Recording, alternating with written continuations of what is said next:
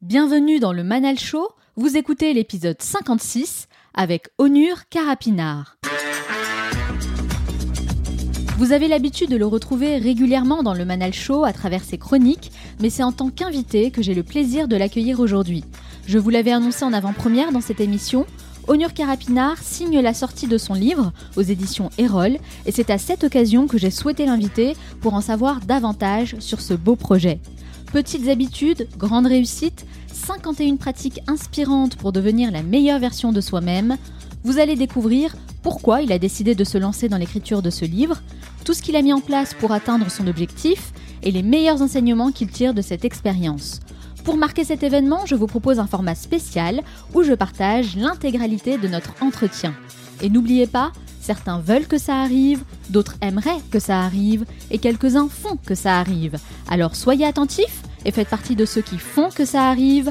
Passez à l'action. Comme chaque semaine, j'ai sélectionné un message que vous m'avez laissé et que j'aimerais partager avec l'ensemble des auditeurs du Manal Show. Et cette fois, j'aimerais mettre à l'honneur Minimal Lucette qui a laissé ce message avec 5 étoiles sur Apple Podcast.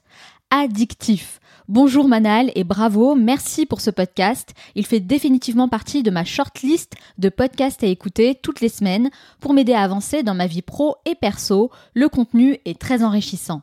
Merci beaucoup Lucette d'avoir pris le temps de partager ton feedback. Ça me fait très plaisir de savoir que le Manal Show fait partie de tes must à écouter. Sachez que tous vos avis sont très importants pour moi. Ça m'aide à améliorer l'émission et à avoir une meilleure visibilité aussi sur les plateformes d'écoute. Alors si vous souhaitez, vous aussi, me laisser un message, rendez-vous maintenant sur Apple Podcast ou votre application de podcast préférée. Laissez-moi 5 étoiles avec un message et je vous sélectionnerai pour la revue de la semaine prochaine. Alors soyez créatifs. De toute évidence, il n'est pas né sous la bonne étoile. Fils d'immigrés, il a grandi au sein d'une famille monoparentale avec une mère analphabète et a connu dès le plus jeune âge les aléas des difficultés financières. Une situation qui n'a fait que s'aggraver avec les années à cause d'une scolarité compliquée et il dit lui-même qu'il est arrivé à un stade où il se sentait perdu et misérable. Mais à chaque obstacle, il n'a jamais lâché l'affaire et a continué à se battre pour une vie meilleure. Sa condition sociale serait-elle finalement son véritable pouvoir? Napoléon Hill a dit que ceux qui nourrissent un désir ardent accèdent à une réussite extraordinaire. Aujourd'hui, ses efforts ont payé. Il vient de réaliser l'un de ses plus grands rêves, publier son premier livre au sein d'une grande maison d'édition française. C'est une belle leçon de vie à retenir. Si vous ne pouvez pas faire de grandes choses, alors faites de petites choses de manière grandiose. Vous l'avez d'abord découvert dans l'épisode 20, puis l'a rejoint mon équipe pour partager l'essentiel à retenir des meilleurs livres pratiques pour libérer notre potentiel. Il est avec moi aujourd'hui pour la deuxième fois en tant qu'invité dans le Manal Show. Onur Carapinard, bonjour. Bonjour Manal. Merci beaucoup d'avoir accepté mon invitation. Bah, merci beaucoup de me donner l'opportunité de, de, parler euh, de ce livre et puis de, de déployer un petit peu ce, ce, message qui est effectivement que des petites habitudes peuvent devenir de grandes réussites. Avec grand plaisir. Et pour mmh. commencer, tu connais la chanson ah, Bien sûr. Pourquoi? Pourquoi tu as décidé d'écrire ce livre? La fameuse grande question. Euh, D'abord, je pense qu'il faut que ça, tu as rappelé au début de l'introduction euh, ma condition sociale, effectivement, qui est assez euh, particulière. Je pense que beaucoup de gens aussi la, vivent. Mais après, quand effectivement on part d'aussi bas, on peut se sentir frustré des cartes qu'on nous a distribuées. On peut se sentir extrêmement. On peut en vouloir à la vie. On peut être déprimé. On peut s'en vouloir. On peut. Et moi, ça a été mon cas. Ça m'a parcouru pendant une bonne partie de ma vie de ne pas avoir une famille plus aisée, de ne pas manger à ma faim, de ne pas fêter Noël, de ne pas fêter mon anniversaire aussi. Euh, je me souviens de ma mère qui allait au resto du cœur. Enfin, des images un peu, presque un peu humiliantes où tu te dis mais pourquoi ça arrive? Et, euh, et, quand tu vois des personnes qui elles partent de, la, on va dire de la même base, on est quand même né sur terre, et mais on n'a pas, on n'a pas choisi sa famille, on n'a pas choisi ses parents, on n'a pas choisi son physique, son sexe, son lieu de naissance, l'époque à laquelle on vit, son école, ses amis. Enfin, et tu te rends compte qu'il y a tellement de choses que tu ne contrôles plus en fait. Et j'aime beaucoup cette phrase de Mark Twain qui disait euh, Un jour je suis né, depuis j'improvise. Oui, j'aime beaucoup aussi. Tu vois mm. Et ça a été un peu mon cas. Je veux dire, on, en fait, on improvise tous un peu à notre niveau, mais, y a, on se rend compte qu'il y a des personnes qui sont mieux prédéterminées que d'autres.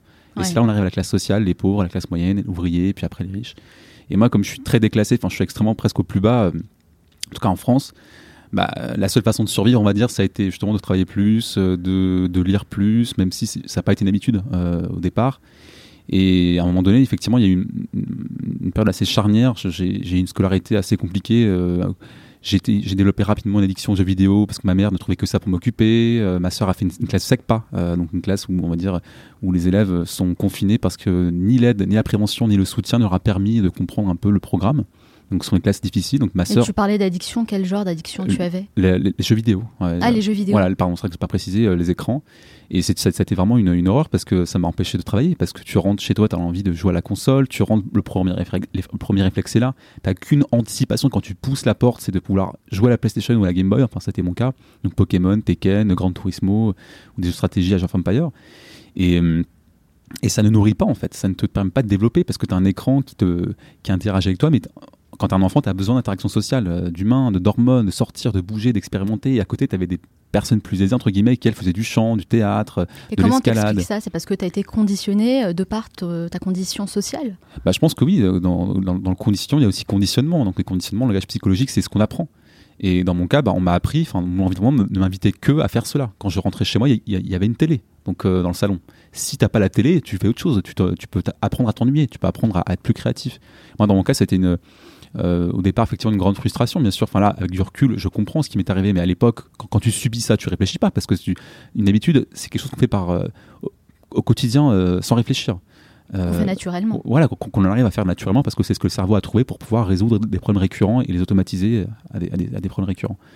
Et dans mon cas, bah oui, quand tu apprends bah, que la seule façon de pas t'ennuyer, c'est la, télé et la console. Et c'est une sorte aussi, une, une façon un peu de s'évader finalement de son quotidien difficile. Oui, en tout cas, c'est une réponse, mais c'est une réponse parmi tant d'autres. Il faut savoir que quand on a une habitude, c'est pour répondre avant tout à une, à une envie, à un problème qu'on a. Et au bout d'un moment, Manal, tu développes une sorte de solution que tu as pu développer et c'est la meilleure que tu as pu trouver. C'est D'ailleurs, c'est une boucle de rétroaction euh, qui est à l'origine de tout, en fait, de, tout être humain dans son apprentissage. D'abord, on essaye, ensuite on échoue, après on réessaye, on apprend et on réessaye autrement, et puis au bout d'un moment, on se satisfait d'une solution. Et notre mmh. cerveau fait tout pour justement échapper aux solutions qui sont douloureuses, dangereuses, inutiles, inefficaces, qui nous coûtent du temps, pour privilégier justement les solutions utiles.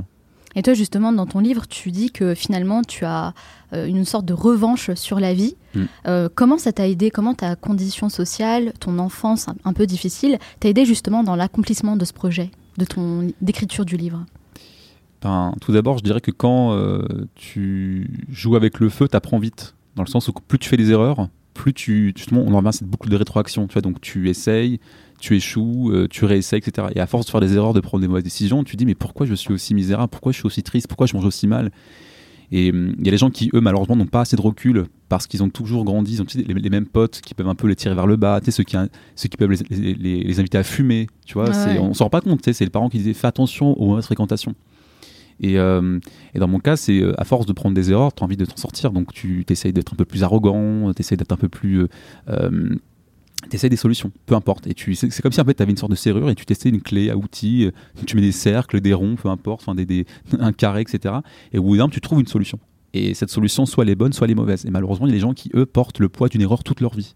Mmh. si, par exemple tu prends un enfant et tu lui dis qu'il chante mal ou qu'il est nul, en maths, moi en maths, j'étais extrêmement conditionné à, être misérable, à être médiocre. J'avais des notes, j'avais 2 sur 20, 3, 4, je comprenais rien. Et ça m'a parcouru pendant jusqu'à ma terminale où j'ai quand même fait une STI, donc sciences, technologies industrielles, ça n'existe plus maintenant. En génie électrotechnique, quand même. je veux dire, c'est une classe techno en parcours entre, à mi-chemin entre la générale et la, et la, pro. Et, euh, et, donc tu développes des solutions et tu as envie de t'en sortir parce que tu, tu, te rends compte que c'est pas optimal, c'est pas la, t'es pas à ta place. Voilà. Mmh. Hmm. Alors tu publies ton premier livre Petites habitudes, grande réussite, 51 pratiques pour devenir la meilleure version de soi-même hmm. aux éditions Erol. Donc c'est vrai que toi tu as commencé à t'intéresser sérieusement au livre et à la lecture en 2016 et trois ans plus tard tu publies ton propre livre. Euh, on peut dire que everything is possible.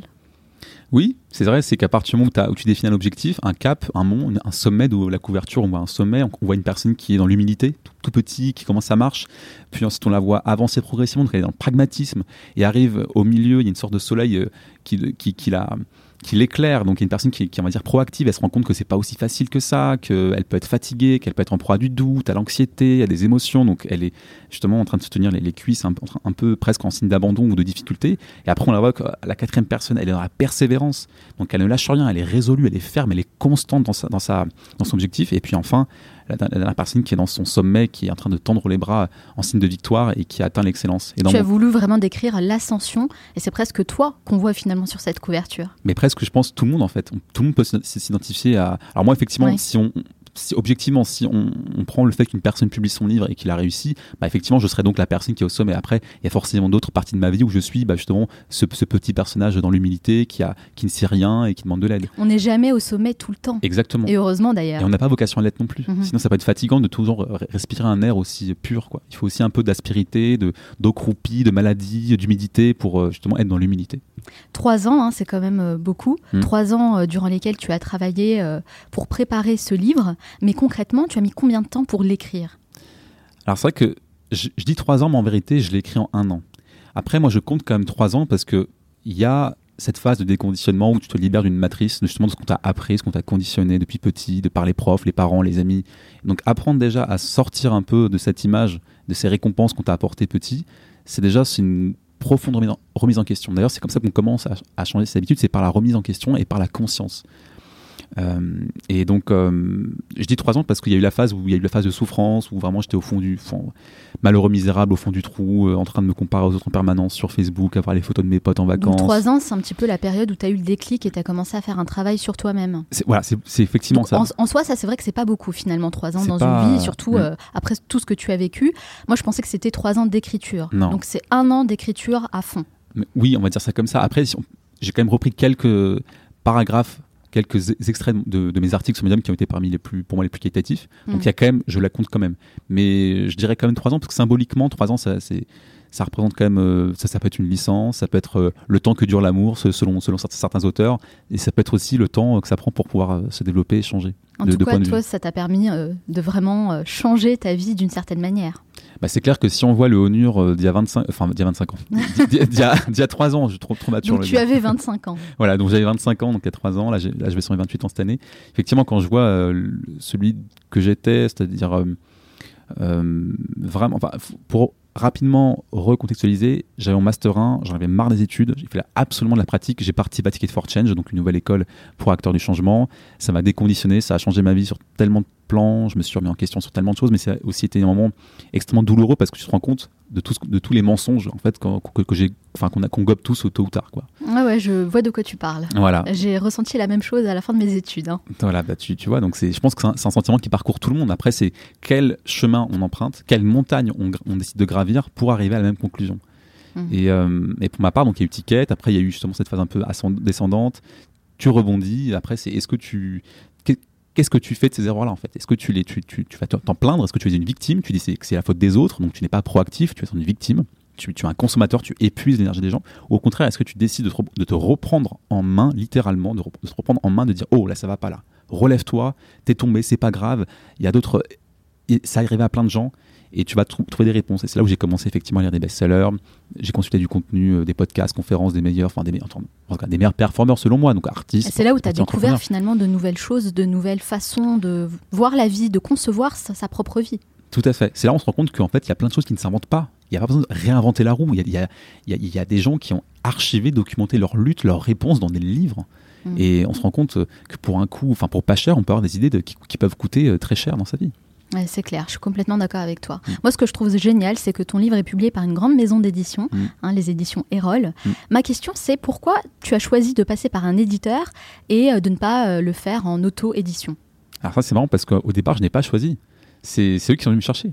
Ça qui Alors raconte-nous un peu cette histoire. je, vais raconter ça rapidement. En fait, ça c'est justement un médium. Donc quand j'ai commencé mon premier article le mardi 4 mars 2016, premier article sur la créativité, une entreprise, enfin une entreprise, une euh, ancienne employée de Pixar, Amy Coates, qui partage en fait ses, meilleures pratiques euh, pour devenir plus créatif. C'était vraiment mon premier article, je sais pas pourquoi j'ai écrit, mais en tout cas j'avais envie de l'écrire. Et après, donc progressivement, donc je commence à avoir une petite, euh, légère visibilité sur Internet avec Medium France, et puis là je commence à résumer des best-sellers, et puis je tombe sur un article de Tristan Harris qui raconte comment en fait la, technologie manipule l'esprit des gens. Et effectivement, moi à cette époque-là, j'étais encore sur Facebook, Twitter, notamment sur mon smartphone, et, j'avais, il y avait un un peu zombie, un mode pilote automatique qui allait très souvent euh, sur ces applications sans réfléchir. On se rend, compte qu'il y a beaucoup d'applications comme ça qui, sont, qui, sont, qui ont pénétré le quotidien des gens sans qu'on y pense. Mais bien sûr, c'est hyper addictif. Je vous invite à écouter le dernier épisode, euh, l'épisode euh, 55, où j'explique justement pourquoi j'ai quitté les réseaux sociaux. Ouais, et c'est une bonne décision, c'est effectivement très justifié. Après, c'est qu'aujourd'hui, beaucoup de gens peuvent se dire, mais c'est pas possible de vivre sans réseaux sociaux, parce que justement, on est dans le conditionnement, on Ouais. a appris, et ça, et c'est extrêmement addictif. Et on n'a pas les armes, on n'a pas les outils, parce que le cerveau pense beaucoup au présent et pas au futur. Il est obsédé par le présent. Bon, bref, ça, c'est En tout cas, ça, ça t'a inspiré pour écrire ton article. Voilà, ça c'est une petite, petite digression, mais en fait, cet article-là m'a vraiment changé mon point de vue sur la technologie. Et c'est là où j'ai commencé à supprimer Facebook, Twitter, et tout ce temps-là que j'avais, que je dépensais sur Twitter et Facebook, je l'ai retrouvé dans Medium, dans l'écriture. Et progressivement, bah, ton, T'as utilisé ce temps-là pour faire quelque chose de proactif et de positif pour toi. Exactement, c'est-à-dire au lieu d'être victime à regarder les autres faire, je me suis mis à faire. Je me suis mis enfin à écrire. En- même si c'était pas bon au début euh, euh, et que c'était pas forcément le, le, le, le- le- le résultat souhaité, ça m'a quand même permis de faire des erreurs. Encore une fois, on en revient à la boucle de rétroaction, essai, erreur. C'est comme ça qu'on apprend. C'est comme ça qu'on apprend. De toute façon, le plus important, c'est de faire les choses. Exactement. Et donc à force donc d'écrire, d'écrire, d'écrire, donc j'en ai écrit plus de 100 articles et puis là, donc j'ai résumé plus, presque, enfin 78 best-sellers. Et là, euh, en 2018, euh, j'annonce euh, à mes abonnés que je vais écrire un livre. Au départ, c'était auto-édité. Je voulais un peu rassembler les meilleures pratiques que j'ai pu rassembler des meilleurs best-sellers. Ah, donc au départ, Oui. tu avais le projet d'écrire un livre auto-édité. Exactement. Ok. Et c'était ça. Et puis deux semaines après, hasard ou coïncidence, je ne sais pas. Ou loi d'attraction. C'est ah, c'est possible. Je suis pas familier avec ce terme-là précisément, loi à l'attraction, mais euh, pourquoi pas. Et donc Erol, donc Florent Miguerou, donc euh, responsable éditorial chez euh, Erol en, en catégorie en rayon, enfin en catégorie business, efficacité pro perso, me contacte. Il me dit bonjour, voilà, donc je découvre votre euh, votre résumé du livre Hooked de Nireyal. Euh, je trouve que c'est un très bon résumé, c'est le meilleur que j'ai pu lire. J'ai découvert un peu vos, vos- vos travaux, l'écriture originale, pertinente, dans l'air du temps. Est-ce que vous voulez qu'on s'appelle? Je me dis c'est une blague. Euh, et Au donc- départ, tu croyais pas? Bah oui. Je, je- Après, c'est là où je vois effectivement l'adresse erol.com. Ah, Tu te dis, ok, c'est sérieux? C'est vraiment sérieux et je trouve ça un peu euh, dingue de se rendre compte qu'il y a deux semaines auparavant. je- C'était le bon timing, en fait. C'est ça, Ouais. ça tombe au bon moment. C'est la chance. quoi. Et là, euh, on se contacte, on s'entend super bien. Une semaine après l'appel, on se rencontre et là, on commence déjà à chapeauter bah, le plan, on va dire, de- du livre, plus ou moins. Il me dit voilà, ne faites pas le livre ce que vous pensez faire parce que ça peut être un peu délicat au niveau de l'originalité, mais par contre, faites un livre, parlez des habitudes. C'est très peu exploité en France. Effectivement, là, je, je les rejoins, c'est vrai que c'est pas connu en France. Ah, donc vous avez fait une sorte de brainstorming au départ? Plus ou moins. C'était un peu une rencontre au départ plutôt inf- informelle. Mais lui, je pense qu'il avait déjà ses projets pour moi. Quoi. Il s'est dit, ah, ce mec-là, il faut absolument. euh, il, a, a quelque chose à dire, quelque chose à, défendre. euh, Faisons-lui confiance. En tout cas, moi, la leçon que je retiens de ton histoire, qui est quand même incroyable, c'est que on sait jamais qui nous lit, qui nous écoute, qui regarde nos vidéos, qui écoute nos podcasts, qui lit nos articles. On sait jamais sur qui qui va tomber en fait sur notre travail. Mm. Et le plus important, c'est de toujours donner le meilleur de soi-même, essayer de produire un contenu de qualité, être toujours au top, viser l'excellence, parce que finalement, il ne suffit que d'un article, c'est ce qu'il a fallu pour toi, Mm. pour bah, réaliser un de tes plus grands rêves, à savoir écrire ton propre livre. Mm. Donc ça, c'est vraiment incroyable comme histoire. Mais écoute, c'est là où on, on se rend compte que des, des- des petits pas, euh, s'ils se répétaient au quotidien, deviennent des habitudes saines et qui, à long terme, deviennent, peuvent aboutir soit à de grandes réussites, soit de grandes problématiques aussi. Et ça, c'est tout l'enjeu justement Oui, des habitudes. Ça c'est clair. Mm. Ça c'est clair. Alors, travailler avec un éditeur, ça sous-entend que bon, forcément, il y a un rapport qui est différent que quand tu es en auto-édition, notamment en, en termes de business. Mm. Le livre coûte 19 euros. Oui. J'aimerais savoir combien d'euros te reviennent à toi directement. 8% actuellement, euh, tant que le livre est en dessous de 3000 euh, exemplaires, Donc ça fait combien au final? Ce qui fait environ 1,62€. 1,62€ sur les 19 euros. Ouais. C'est quand même peu. C'est relativement pas ça peu. injuste? Alors oui, effectivement, au départ, quand on annonce les chiffres, tu, tu te prends un petit coup de poing dans l'estomac. Mais après, tu comprends l'intérêt. C'est qu'en fait, une économie du livre, c'est extrêmement fragile. Ça, j'ai pu justement le découvrir à l'issue bah, de, de, de la chaîne de production de l'ouvrage. Donc, tu as beaucoup de gens qui travaillent autour. Tu as l'éditeur qui touche plus ou moins un tiers, euh, mais c'est pour financer. Bah, déjà, c'est pour les bénéfices pour l'éditeur. Ensuite, tu as le libraire qui prend 30%. Oui. Après, tu as aussi le coût de production du, du livre, donc la distribution, parce que Erol fait est libraire, distributeur et éditeur, donc c'est quand même en plus une maison indépendante, donc c'est quand même particulier à souligner. Et donc tu te rends compte qu'en fait, oui, il y a beaucoup d'acteurs autour du livre. Et donc, si tu te prends un peu plus, au moins d'être un grand auteur qui vraiment fait du chiffre, là, effectivement, tu peux prendre deux voire trois fois plus de droits d'auteur. Mais dans mon cas, je suis jeune auteur, je suis découvert, j'ai, je peux pas me plaindre, quoi. Mais du coup, c'est quoi l'avantage pour toi de passer par une maison d'édition? Alors, j'ai réfléchi récemment. Parce que financièrement, c'est pas. C'est pas intéressant, bien Voilà. sûr, évidemment, mais je pense qu'il y a plusieurs. Pareil, là, il faut penser à long terme. faut pas penser euh, argent, je pense. Dans mon cas, je pense que ce qui est intéressant d'abord, c'est que l'économie du livre, donc très fragile, mais la meilleure façon de vendre un livre, c'est pas sur Internet encore. En France, c'est sur dans les librairies. Et donc, qui de mieux qu'un éditeur qui justement a des relations, donc des commerciaux qui eux font un tour de France pour aller voir des libraires ou euh, des grandes enseignes comme la Fnac, Cultura, De Citre, Furet du Nord, Payot euh, et d'autres, qui leur disent voilà, tel livre intéressant, et puis si du coup tu l'entreposes dans une librairie, tu le rends visible, mais vraiment visible, physiquement visible, et pas sur internet. C'est, ça fonctionne sans pile, sans électricité, c'est là, c'est physique, on peut le toucher, on peut le, il est tangible.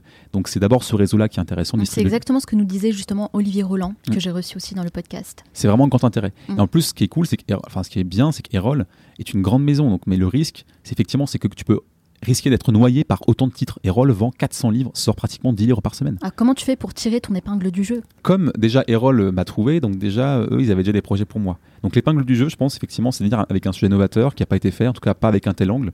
Et comme l'avantage, c'est que le sujet des habitudes est effectivement très populaire aux, États-Unis, enfin, monde anglophone, il y a des livres comme Le pouvoir des habitudes de Charles Power of Habits, que j'ai lu, qui est, qui est, génial aussi. Et qui est, qui est traduit en français aux éditions Flammarion. Tu as aussi Atomic Habits de James Clear, un homme qui m'inspire beaucoup. Euh, qui va être traduit, je pense, en France bah, bientôt. De toute façon, les habitudes, on les retrouve un peu dans tous les grands ouvrages. Napoleon Hill, Dale Carnegie, tous euh, évoquent quand même les habitudes parce que c'est important. Tous en parlent, mais je pense qu'on n'a jamais eu autant d'outils pour les comprendre aujourd'hui. Vraiment, mm. voilà, maintenant on peut comprendre pourquoi quelqu'un agit, quels sont les leviers qui le poussent à agir, quel, le, quel levier faut actionner pour pouvoir inciter quelqu'un à passer son temps sur Instagram ou sur Facebook. Des gens sont payés très cher pour ça. Notamment, ça c'est dans Real Hook, un livre vraiment fascinant, plus l'édition Erol. Et euh, oui, je pense qu'on tire l'épingle déjà. Enfin, quand on voit un peu mon parcours, c'est une personne qui, en gros, était dans la merde, voilà, je dis très trivialement, et qui se pose des questions sur comment réussir. Et à partir de cette réflexion, euh, j'amorce une, des recherches. Je cherche à consulter un peu les meilleurs contenus par rapport à mes propres problématiques. Je les partage à travers des écrits, des leçons de vie, des apprentissages, de, pardon.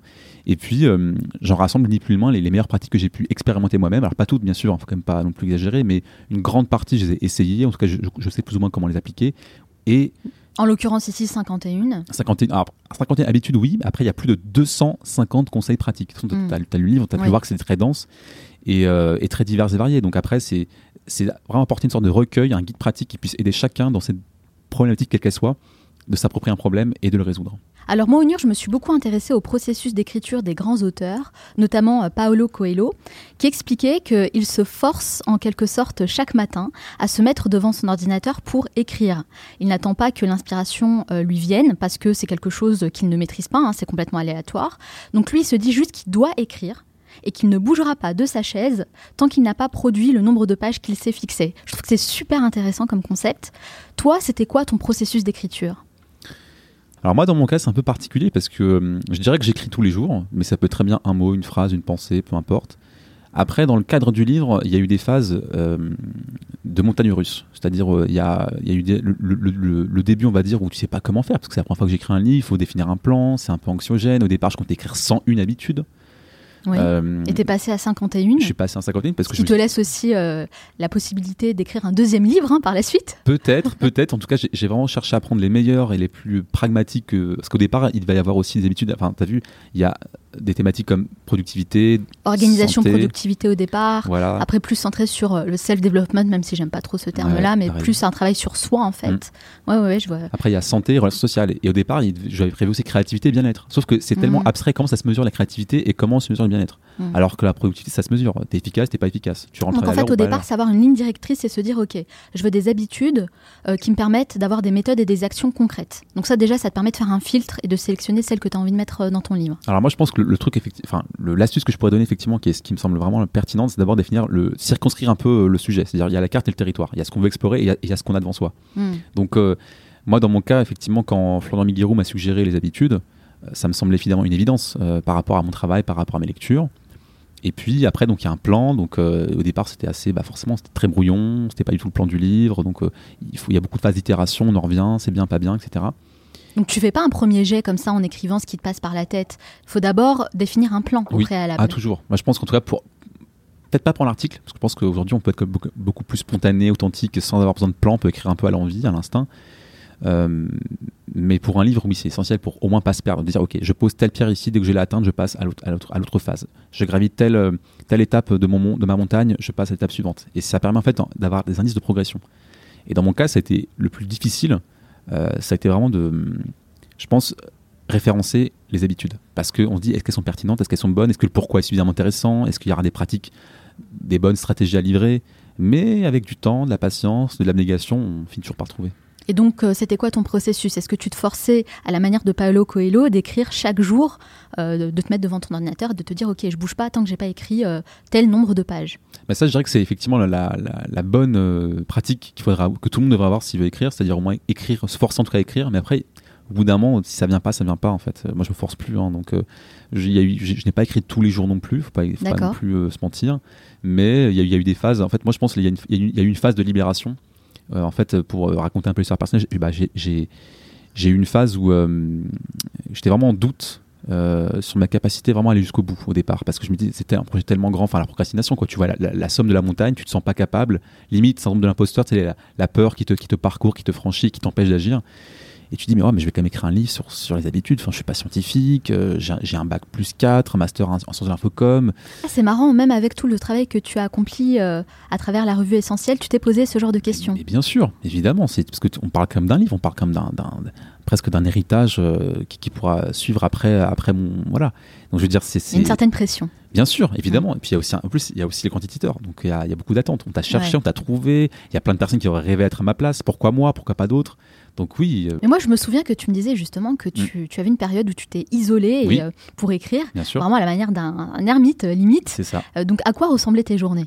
Elles se ressemblaient pas en fait. Parce qu'il y avait justement cette grande liberté. Et c'est ça, je pense, qui est intéressant. Il y avait le mode focus où tu écris, où tu es à fond, et tu as le mode diffus, où en fait tes, tes, synapses, tes neurones sont un peu comme un, comme, comme un flipper, tu vois, où la balle peut partir un peu partout. Alors quand tu es focus, plus rien ne peut passer t'es que concentré sur l'activité en question. Alors que quand tu es en mode diffus, genre tu, te balades, tu fais une douche, tu sors, tu joues à un jeu, tu, tu procrastines, bah tu crées justement ce, ce, terrain de jeu pour la créativité et elle émerge quoi. Et au bout ah, des fois il m'arrive de me lever à 2h, 3h du matin parce que j'avais une idée. Mais tu décides pas quoi. Mais en fait, ça dépend de chaque personne. Bien sûr. On n'a pas tous le même process. Carrément. D'accord. Et donc, euh, tu as eu combien de relectures au total? Oh, oh, là là. Ça, je pense que c'était la partie la plus fastidieuse euh, et la plus difficile parce que l'écriture effectivement elle est, elle est longue elle est périlleuse elle est, elle est exigeante mais quand tu te dis tu sais tu te dis le livre tu l'as écrit tu es, au sommet quoi. Tu enfin pratiquement tu as 90% c'est fini. En fait on te dit non non en fait il y a des relectures. Waouh. Et là, tu te euh, dis quoi? What? Et je pense que j'ai dû relire le livre au moins 20 fois, euh, voire 30 fois, peut-être facile. Toi-même? Oui. D'accord. Mais en, mode rapide, mais et si on fait le calcul, 85 000 mots, donc x 30, faut le calculer. Bon, ça va peut-être faire au moins, je ne sais pas combien de Seigneur des Anneaux ou autre, mais beaucoup. Et euh, mais au bout d'un moment, presque tu oublies ce que tu as écrit, parce qu'en fait, tu cherches juste la faute, tu cherches la petite bête, et c'est un peu contre-productif, mais on va faire du bon boulot. Donc, ce qui se passe, c'est que durant, euh, en fait, ce qui est marrant, c'est qu'au bout d'un moment, pour foutre un peu la pression, euh, j'avais invité 12 amis, 12 proches à relire le livre. Il y avait à peine 15 000 mots. Mhm. On était en août. Je devais remettre le livre en septembre. Ah, donc tu avais une deadline en plus à respecter. Ah ouais, non, mais c'est, il y a vraiment une, il y a vraiment une libération. Tu devais le remettre en septembre, le livre? Ouais, Ok, donc il est sorti en mars. Donc déjà, tu n'as pas respecté la deadline. Enfin, pas sorti en septembre. Il devait être publié, euh, le compuscrit, donc manuscrit euh, virtuel, devait être remis en septembre, donc fin septembre, on va dire. Après, j'ai reporté d'un mois pour le titre. Après, on a reporté encore d'un mois.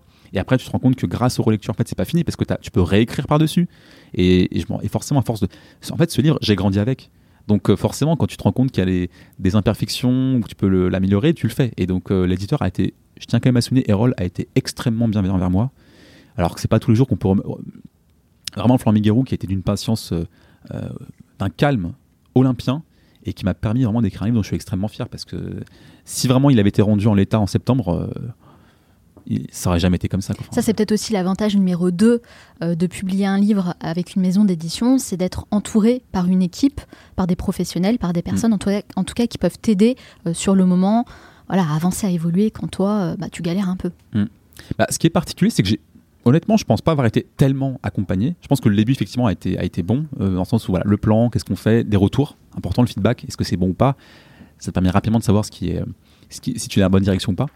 Après, on m'a pas euh, dit ne fais pas ci, fais pas ça. On m'a vraiment laissé une forme de liberté. À partir du moment que le chemin était euh, tracé, on va dire défini, il y avait euh, le reste était à, était à faire, quoi, tout simplement. Bon, alors on va rentrer un peu dans le vif du sujet, du livre, hein, les habitudes. Personnellement, j'ai beaucoup aimé l'habitude numéro 1, qui est la base selon moi, mais je vais laisser les auditeurs découvrir de quoi il s'agit. Il y a une autre habitude sur laquelle j'aimerais faire le focus, c'est l'habitude numéro 26. Est-ce que tu te souviens de ce que c'est? Alors ne dis rien, du coup je le fais sans regarder mon livre. Sans regarder le livre C'est se, lever euh, tôt le matin. Exactement, levez-vous plus tôt. Mm. Alors figure-toi Onur que moi je me suis lancé un challenge pour ce mois de mars, c'est me réveiller une heure plus tôt justement, et j'ai invité les membres du groupe privé euh, à le faire avec moi, et de nombreuses personnes ont accepté euh, le défi. Pourquoi tu l'as inscrit comme une habitude, une bonne habitude pour atteindre la réussite? Bah, De façon très simple, c'est quand tu vois beaucoup de personnes qui réussissent, citent souvent l'habitude comme étant se lever plus tôt comme étant extrêmement stratégique parce qu'on n'est pas sollicité, parce que c'est parce que c'est le début de la journée, donc on peut euh, y placer des activités euh, intéressantes, comme méditer, lire, euh, penser à sa journée, écrire dans son journal. Donc ça a l'air de rien comme ça, mais c'est extrêmement stratégique de bien commencer la journée. Parce que si tu te lèves du mauvais pied, tu vas, ta journée va en, va en pâtir aussi. Alors que si par contre tu te lèves avec enthousiasme, dynamisme, entrain, envie, excitation, et que tu te lèves comme si chaque jour c'était un peu ton anniversaire, on va dire, bah il n'y a pas photo. Tu te, tu te démarques de la concurrence. Donc pendant que tu es debout une heure plus tôt, euh, et que tu as, fait je sais pas, ton sport, ta lecture, ta méditation, ta visualisation, euh, euh, ton écriture dans le journal, t'en as un qui se lève en train de préparer son café. Ouais, c'est clair, Donc, tu te euh, conditionnes en tout cas pour passer une meilleure journée. Mm. Toi Onur, tu te lèves à quelle heure?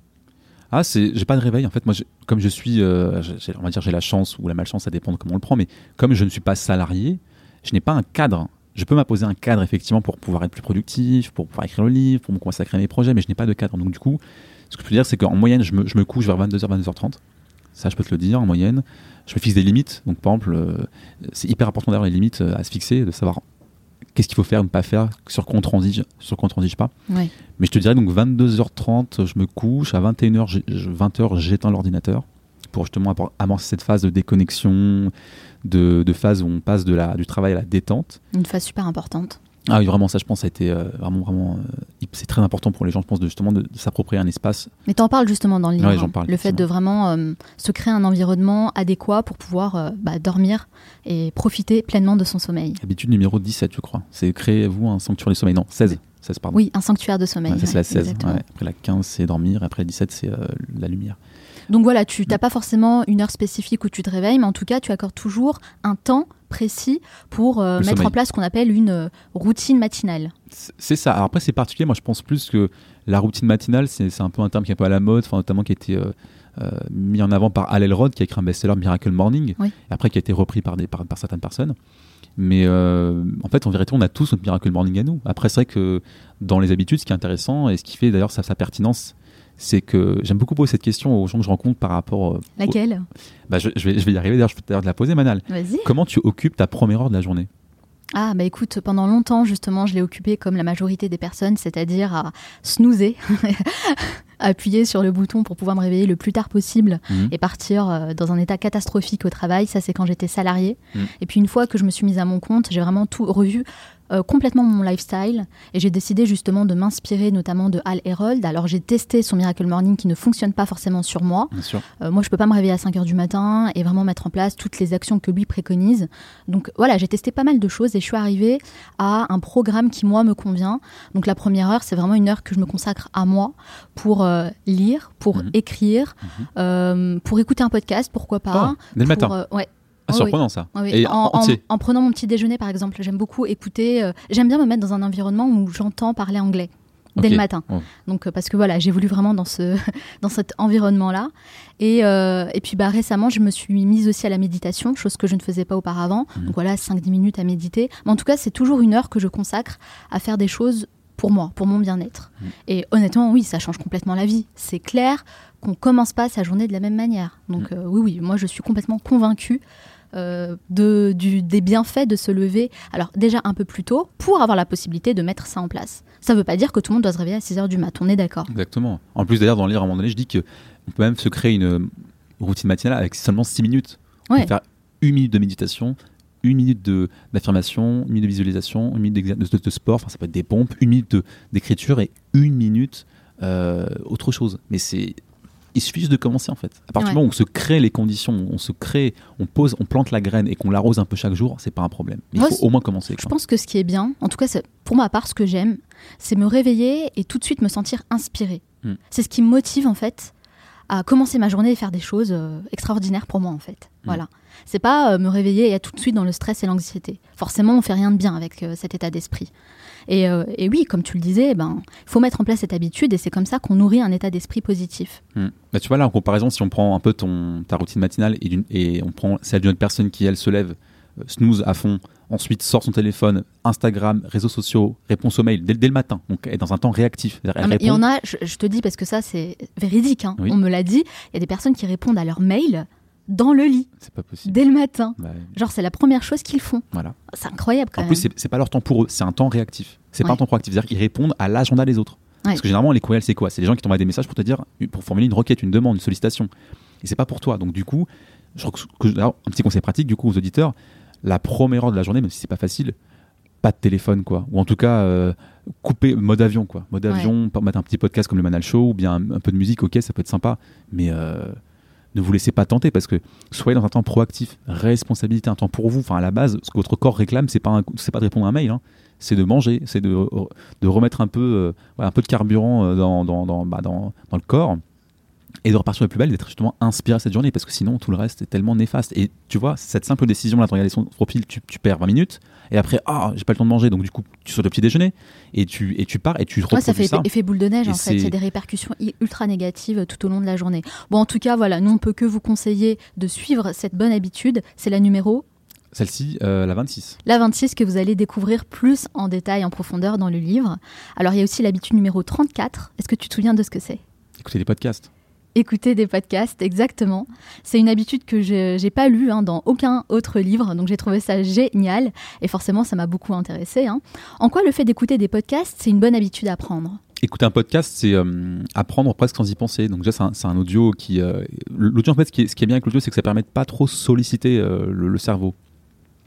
C'est quelque chose qu'on peut conjuguer avec notre activité, euh, que, presque non- routinière, comme la marche, la douche. D'ailleurs, c'est comme ça qu'on écoute le podcast. C'est lorsqu'on est un peu dans un moment où on n'a pas vraiment trop d'emprise sur soi. La marche, on marche, on avance. La voiture, on roule, on, on subit un peu le trafic. Euh, la douche, bah, on peut pas faire autrement. Et l'audio, en fait, c'est une manière de diluer une connaissance, de, planter euh, voilà, des graines dans, l'esprit de ton cerveau. Il y a un terrain fertile qui peut accueillir justement de nouvelles idées. Et en plus, tu vois, on en revient encore une fois à ce mode focus et ce mode diffus qui justement permet euh, d'accueillir euh, de nouvelles inspirations. Et donc l'audio, ce qui fait vraiment son, intérêt, c'est qu'on peut vraiment le, consommer quand on veut. Ça ne sollicite pratiquement aucun effort de pensée, juste celui d'écouter. Après, on peut prendre des notes, bien sûr. hein. Mais c'est une manière presque, c'est d'apprendre, d'apprendre à moindre coût en fait, à moindre coût cognitif, à moindre coût énergétique, à moindre coût euh, tout court. En tout cas, j'invite tous les auditeurs à vraiment faire le focus sur l'habitude 34. Il y a quelque chose d'assez Mm. exceptionnel qui vous attend aussi, en tout cas moi qui m'a Mm. fait euh, très plaisir. Et on n'en dit pas plus hein, sur le le livre évidemment, parce que moi ce que je veux, c'est que bah, les auditeurs, les personnes qui nous écoutent, euh, se procurent le livre pour découvrir les 51 habitudes. Et vraiment, vous allez voir, euh, il y a des, des vrais enseignements, des vrais conseils, des méthodes, avec un concept que j'ai adoré parce qu'il y a le pourquoi, le comment. Donc Mm. voilà, vous, allez- vous- vous allez pouvoir actionner directement euh, les conseils qu'Onur Carapinard a partagés avec vous. Merci. Alors aujourd'hui, moi je trouve qu'on vit dans une époque absolument formidable. Il y a pléthore d'informations et de contenus. On peut se former et apprendre sur tous les sujets. Le savoir est accessible en un clic. Il suffit simplement de sortir son smartphone et on peut suivre un cours universitaire de l'université de Stanford. On peut suivre une formation euh, en réalisation de films dispensée par euh, Spike Lee, rien que ça. Ou encore lire un livre de Napoleon Hill qui a été écrit euh, il y a un siècle. C'est formidable. La connaissance n'a jamais été aussi facile d'accès, hein, mais le problème que je constate, moi, ce n'est pas moins l'accès au savoir que l'application de ce qu'on apprend, ce que j'appelle le passage à l'action. Et c'est tout l'objectif de ce podcast, justement. Alors toi, Onur, qu'est-ce que tu mets en place pour appliquer concrètement ce que tu apprends Ah, c'est oh, sacrée question celle-là. Euh, bah, concrètement, bah, d'ailleurs, ça me fait penser à, à une habitude aussi dans en développement personnel sur rester dans un état d'apprentissage continu. Euh, habitude numéro, je crois, 32, si je dis pas de bêtises, bon, je peux me tromper. Mais tout ça pour dire que euh, apprendre est essentiel. Et effectivement, comme tu l'as très bien relevé, euh, il y a une infinité de savoir et du coup, on, s'y perd très facilement. On parle d'infobésité. On se noie dans l'information, on ne sait pas se l'approprier. Et je pense d'ailleurs, ça vient de là en fait le problème. C'est qu'il y a tellement de ressources d'information qu'on ne sait plus ni par où, ni comment commencer. Alors c'est quoi, toi, ta solution? J'allais y venir. Justement, dans, dans cela, moi, j'applique un principe qui est une question de Gary Keller qui, qui, a- qui est très simple, mais qui est essentiel. C'est quelle est la seule chose que je puisse faire de, telle sorte qu'en la faisant, tout le reste sera plus simple, voire inutile. Donc, en gros, par rapport à ma problématique du moment, qui est là, on va dire, la promotion de mon livre, puis ah, plus, tard, la monétisation de mes services qui vont venir, je dois lire des contenus qui vont, qui ont un rapport avec cela marketing, entrepreneur, etc. Donc, j'apprends en me posant d'abord cette question qui me guide, un peu comme une boussole, et je sais à quoi dire oui, à quoi dire non. Donc, forcément, si tu poses la bonne question et que tu trouves le bon contenu, tout le reste est plus simple. Donc, tu sais comment après apprendre, passer du temps là-dessus, te l'approprier, apprivoiser le sujet, te le répéter, euh, travailler ton storytelling, euh, préparer un marketing, contacter des personnes pour euh, en faire promo ton livre. Et là, tu sais quoi faire. en fait, ce qui est important, c'est de définir un objectif. C'est ça. Et après, tu choisis le contenu qui va te permettre justement d'atteindre l'objectif. Mais ce contenu-là, bah, c'est simplement des clés, des étapes qui vont te permettre d'y arriver. Hmm. À partir du moment où tu te poses la bonne question, ah, ton cerveau va automatiquement visualiser le résultat et les étapes d'action pour pouvoir y parvenir. C'est un peu comme cette montagne, justement.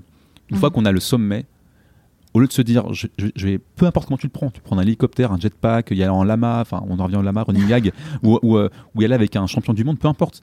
Après, c'est le moyen, mais il faut au moins le sommet. Quelle montagne je prends? Est-ce que je prends le Kilimanjaro ou l'Annapurna, qui est réputé comme étant l'un des monts les plus difficiles? Donc, tu vois, et selon ton niveau, selon tes besoins, tu arrives à trouver les bonnes étapes, tout simplement. Donc d'abord vraiment se fixer un objectif. Se poser la bonne question, je pense d'abord. Se poser la bonne question, se fixer l'objectif et après bah, lire tout ce qu'on peut lire de contenu intéressant autour de cette idée, de cet objectif. Exactement. Ce qui est quand même fascinant, c'est qu'on a dans les, ouvrages, on a tout ce qu'il faut pour pouvoir apprendre une compétence. C'est clair. Enfin, c'est quand même dingue que les gens ne s'en rendent pas compte. Et il y avait un des mentors qui s'appelle Céline Refer, il m'avait dit une phrase qui m'a fait vraiment amuser. Il m'avait dit euh, aujourd'hui, les gens ne lisent plus et tu peux inspirer plus de gosses en mettant une photo Instagram de Vin Diesel euh, que, que de lire un livre et en mettant quelques citations. Malheureusement. Malheureusement. Mm. Tu vois, parce que, parce que justement, la, les générations ont changé, on n'a plus les mêmes usages, on n'a plus les mêmes coutumes. Et justement, la technologie euh, est en train de, de, de s'aborder tellement de choses en nous qu'on n'arrive plus à vivre dans ce monde qui est tellement hautement addictif. Et on, et on perd du bon sens. Moi, j'appelle ça euh, les consommateurs de contenu inspirant. Et il y a quelque chose que j'ai mis en place et que je préconise aussi pour commencer, pourquoi pas, c'est de sélectionner deux ou trois sources en qui on a confiance en fait. Mm. Les suivre, suivre leurs enseignements, euh, essayer d'en tirer le meilleur et pas multiplier plein de sources d'informations parce qu'à un moment donné, euh, voilà, on, déjà humainement, on peut pas tout appliquer, c'est impossible. Bah et on perd un temps fou. Exactement, Manal. Mais là, je suis mais totalement d'accord. D'ailleurs, un conseil par rapport à, ça que je suggère, c'est qu'il faut absolument couper toute source de, on va dire, de distraction. C'est-à-dire, par exemple, sur Facebook, on a tous des groupes où, un pote nous a inscrit, ou on s'inscrit nous-mêmes, et en fait, qui s'avère être inactif, ou euh, dont le contenu n'est totalement pas pertinent. Bah, déjà, commencez par supprimer ces groupes où vous n'avez aucune, mais aucune aucun intérêt à y être, aucune source d'intérêt. Quitter ces groupes-là. C'est contre-productif. Totalement. Parce que l'environnement en fait conditionne aussi la personne dans, sa façon de faire, dans ses habitudes. Si par exemple tous les jours tu lis du contenu, euh, euh va dire triste, bah tu vas être triste. si tu lis des contenus de, si tu, des contenus inspirants, tu vas être inspiré. Mais après, et si tu vois des gens qui agissent, bah tu vas agir. D'ailleurs, c'est une habitude dans, le livre, c'est de trouver sa tribu. Donc tu vois, par exemple, toi, avec avec Manacho, tu as le club. Oui, on a une vraie communauté. Voilà. Et moi, mm. j'ai Essentiel, qui est aussi mm-hmm. ma communauté, tu vois, 500 personnes chacun. Donc, tu vois, et chacun, à son niveau, parvient à apporter une culture, une façon de faire, des apprentissages. Et les, gens, du coup, sont dans une émulation. Et en fait, si tu veux, il faut créer un espace où le caractère recherché soit la norme. C'est-à-dire, à Essentiel, par exemple, dans le groupe Essentiel, la norme, c'est le développement personnel, l'amélioration de soi. C'est-à-dire qu'on a des membres qui veulent devenir la, meilleure version d'eux-mêmes. Donc pour ça, je propose du contenu. Pareil, toi dans le club, tu proposes aussi du contenu. D'ailleurs, tu es en train de, voilà, de, de, totalement revoir un peu tout ça et, et c'est super et de quitter un peu effectivement toutes ces sources de distraction qui étaient Instagram ou Facebook. Là, tu viens, tu dis le club, ma communauté, mes auditeurs. Ah bah là, clairement, moi, j'ai, euh, je me suis dit que c'était, euh, j'allais faire le focus là-dessus parce que c'est l'essentiel. Euh, je me suis posé la question, je l'ai dit dans le précédent épisode, c'est sur quelle plateforme j'apporte vraiment de la valeur?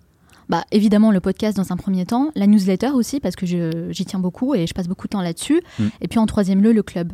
Donc voilà, après tout le reste, c'est pas la peine. on se déconnecte complètement.